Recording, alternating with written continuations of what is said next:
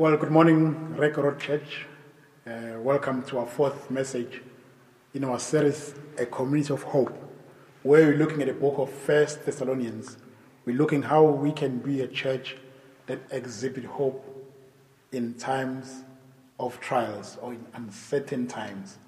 Last week, Gareth spoke about this hope that Paul had, that his hope was to please God, and his hope was rooted, was found in the gospel.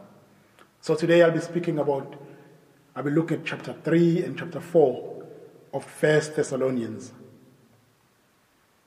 where Timothy was bringing back a report to Paul about how the church of Thessalonica was doing. But the story starts in the end of chapter 2, where Paul is writing this story. He's writing to the Thessalonians, he's telling them how much he longs to see them face to face. He has been separated to them for a while and is writing them that, you know what, I'm longing to see you face to face, that I can spare you, I can encourage you, I can exhort you in your faith. He says, I wanted to come to you, I, Paul, again and again, but Satan hindered us.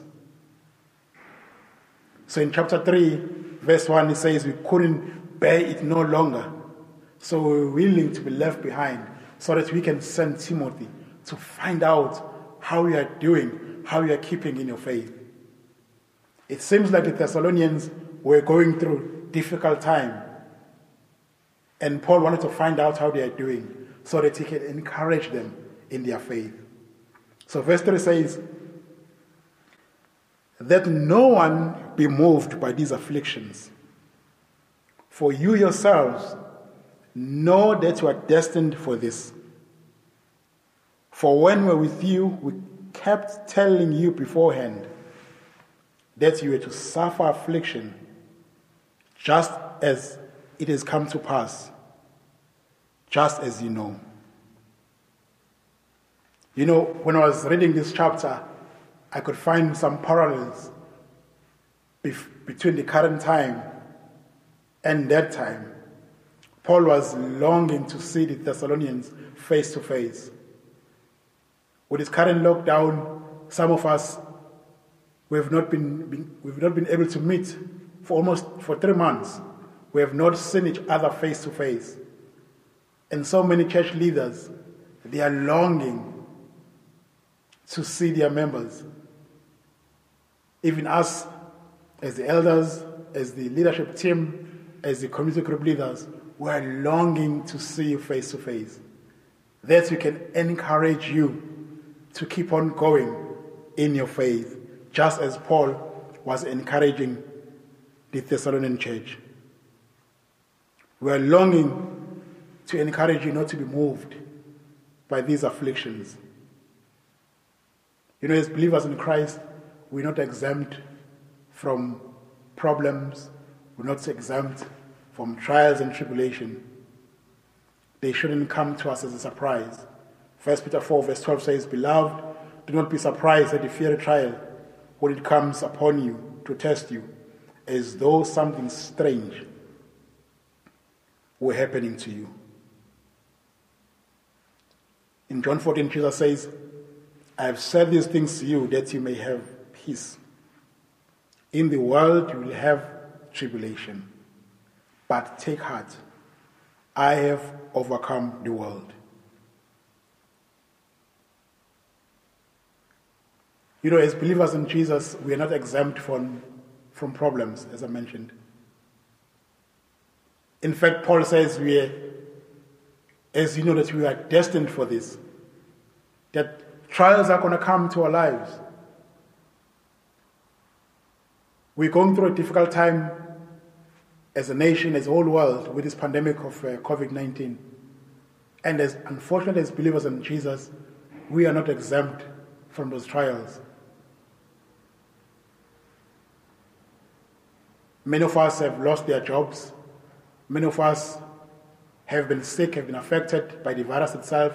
Many of us have lost their loved ones.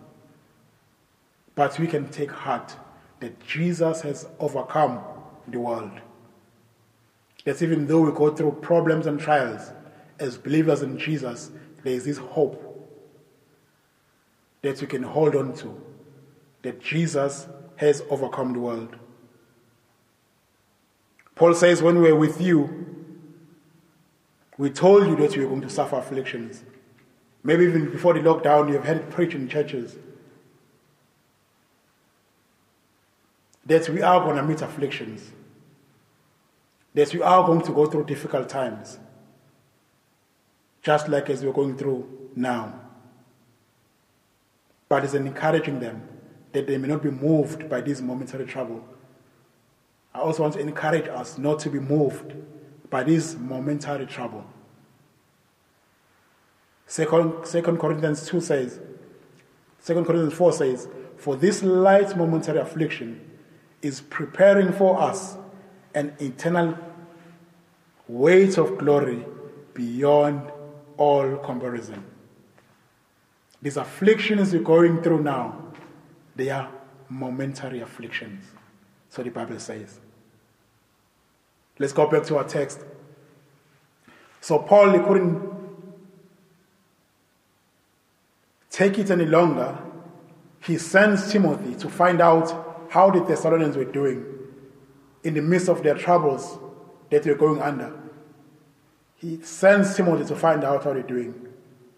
We pick up the story in chapter in chapter 3, verse 6, when Timothy comes back, and lo and behold, he comes back with a good report. He comes back with the good news about their faith and love, that in the midst of their trials, in the midst of their trying times, they were holding on fast to their faith and love one another. They were truly a community of hope in the midst of tribulations. Paul says, when he hears this good report from Timothy, he says these words in verse 7 and verse 8 For this reason, brothers, in all our distress and affliction, we have been comforted about you through your faith. Now we live if you are standing fast in the Lord. Remarkable. Remarkable words.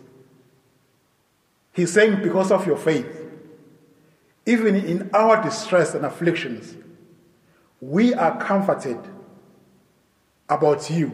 So you comfort us by you standing in the midst of tribulations, standing in your faith. We also are comforted by that to live, to keep on going.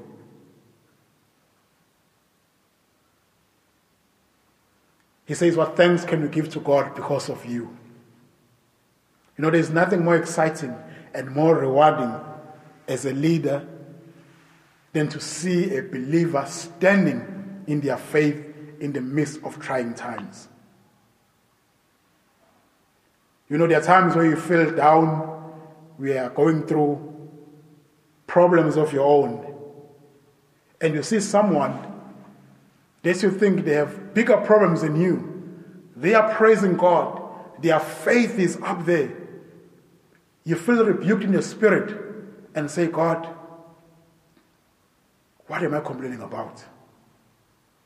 You know, I often, I often get encouraged when we are praying in our prayer meetings, especially in our Zoom prayer meeting on a Thursday, where Keith will often pray such prayer of faith. Some of us, if you don't know Keith, Keith is currently go, going under a, um, through chemotherapy and has been going through it for the past year or so, and it's been challenging for him. But when we hear him praying, when we see his faith, it inspires something of me, of saying, God, I can carry on. I can hold on to this faith. It encourages us it's encouraging to see believers in Jesus standing in their faith in the midst of troubles, in the midst of tribulations.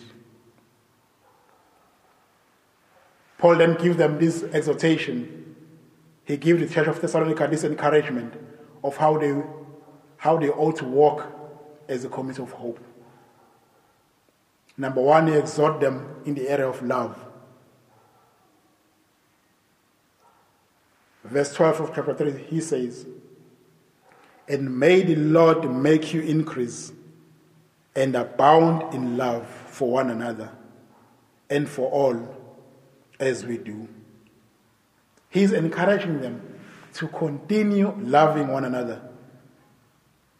Verse 9 of chapter 4, he says, Now concerning brotherly love, we have no need for anyone to write to you, for you yourself have been taught by God to love one another. He's saying to them, just as we have stood in your faith in trying times, continue loving one another. May you increase and abound in love for one another. He says, You are doing it already, but I'm encouraging you to continue doing it, to continue loving one another. You know, sometimes when you go through difficult times, you tend to be self absorbed. The only thing you can think about is my problem. The only thing you can think about is what I'm going through right now. And you don't think about anyone else. Wrote, I want to encourage you as we, even as we're going through difficult season in our nation, encourage us to continue loving one another to continue loving one another. That our love for one another may increase and may, may we abound in love for one another. Philippians 2 says, Let each of you not look only at his own interest, but also to the interests of others. Let us find ways, let us try and find means of how we can care, how we can show love to one another. Let us not grow cold. Let this distance of not meeting together. Let it not separate us. Let it not make our love for one another grow cold. But may we continue to love and care for one another.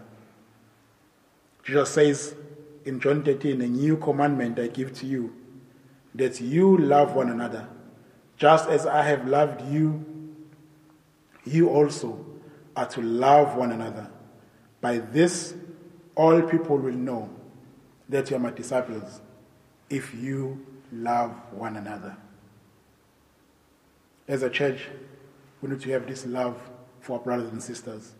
We need to care for each other. We need to find ways of caring for one another. Secondly, he exhorts them in the area of sexuality. You know what I like about this? is that this is not a rebuke from Paul. He's not rebuking them, but these are exhortations or encouragements to the church of Thessalonica. Verse 1 of chapter 4, he says, We ask and urge you in the Lord Jesus, as you have received from us, how you ought to walk and to please God, just as you are doing, that you may do so more and more. He's not saying to them that you are sexually immoral. He says, No, I know that you are living lives that are pleasing to God, but I want to encourage you to do so more and more. He's encouraging them to keep on going. You know, as a community of faith, as a community of believers, we need to know how we ought to control our bodies in holiness and honor to God, not in passion of lust like the world is doing.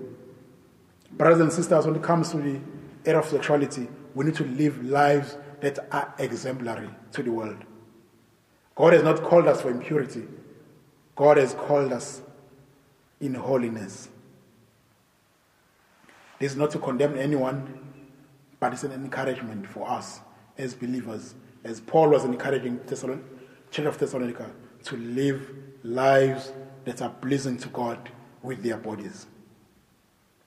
He carries on to say, Whoever disregards this, disregard not man, but God, who gives his Holy Spirit to you.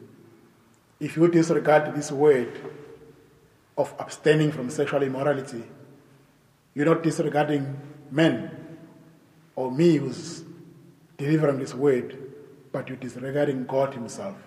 Because He Himself saying He says as believers in Jesus, we need to live lives that are pleasing to Him when it comes to area of sexuality.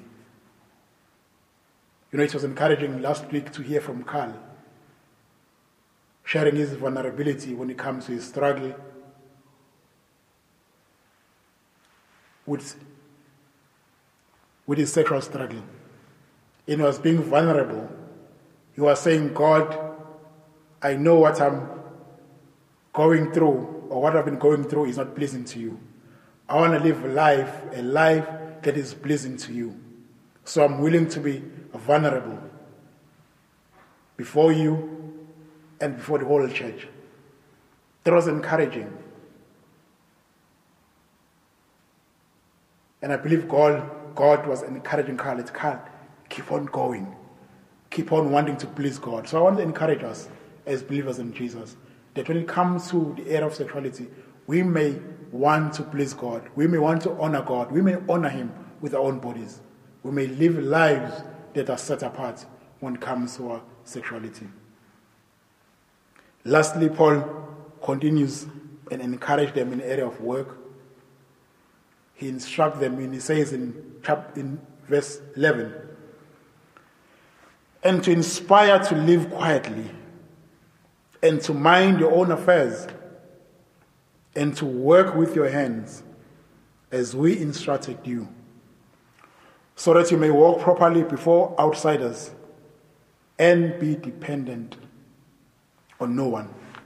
Paul is encouraging the church to live quiet lives, to mind their own business, to work with their hands so that they're not dependent on anyone. And I believe that this church was not a mega church. Maybe this church was maybe the size of our church, RRC, maybe even smaller. But here Paul is exhorting them to work with their hands so that they're not dependent on anyone. He was calling them out as a church to be self sufficient. I believe that this message is for us as RLC. It is for us as a local church in Amanzimtoti that we too may be a church that is self sufficient. We may be a church that is able to provide and support our own needs you know, often at times as a church we have struggled with finances over the years. And God have used different people, different churches, our partner churches in the country, churches from overseas to bail us out. But I believe that God has not called us to be dependent on anyone. God has called us to be a self sufficient local church, that may be a church that is able to meet its own needs. But how, we do, how do we do that? We do that by giving to God, by giving to the church, by working with our hands so that we can give to the church and God can carry his message through us as a local church. I want to encourage you when it comes to the area of giving. The message today is not about giving, the message today is about working with our hands and being a self sufficient church. So I want to encourage you in that area. If anywhere you're struggling, just as Paul was encouraging the Thessalonians to work with their hands, to lead quiet lives, so that they're not dependent on anyone, I urge you as well to play your part to play your part in making sure that we as RRC are self sufficient. I believe God is not only calling us corporately as a church, but is calling us as individuals as well to live quiet lives. That as believers in Jesus, we may not be in the news for all the wrong reasons. That we may not cause trouble wherever we go but we may lead quiet lives that are pleasing before God.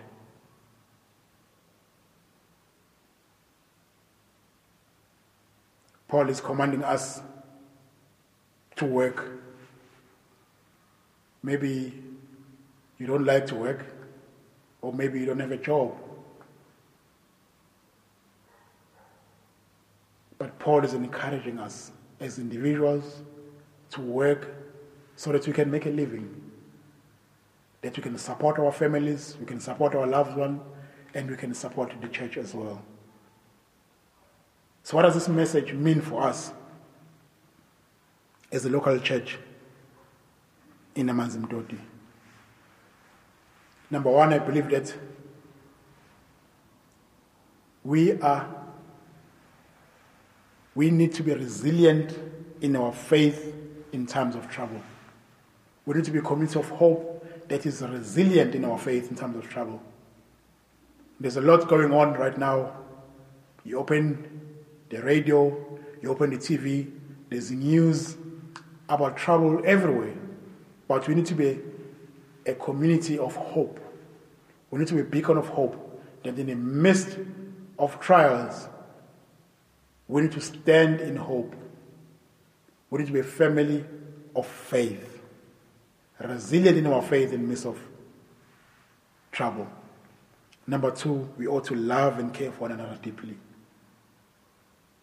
Maybe even this week, why don't you think of ways that you can show love to your brothers and sisters that you haven't seen face to face for the past three months?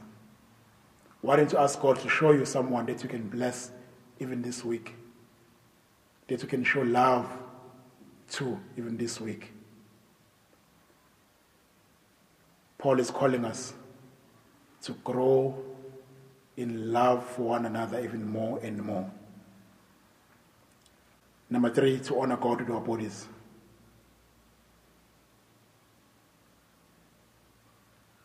If you think that we have fallen short in this area, if you feel that God is speaking to you when it comes to sexuality, you ought not to be condemned, but you ought to come before God on your knees and say, God, I'm sorry. I've not lived a life that has been pleasing to you. I've not lived a life that has been honorable to you. I pray that may forgive of my sin. And God is able to cleanse us from all unrighteousness, the Bible says. God is willing to forgive you. And encourage us to live lives that are pleasing to God and honor God with our bodies. Number, lastly, we need to lead quiet lives. Work with our hands that we can support ourselves we can support the church, that as a church we can be a self sufficient church and we're not dependent on anyone. Let's bow our heads and pray this morning. Heavenly Father, thank you for this word. Thank you for this message about this community of Thessalonica.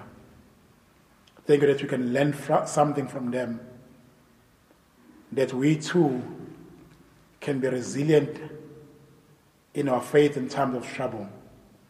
That we too, we can hold on to our faith in the midst of trouble. Lord Jesus, I pray that we may continue loving one another. I pray that God, that may you speak to us, that you may make means of showing love to one another even more during this time.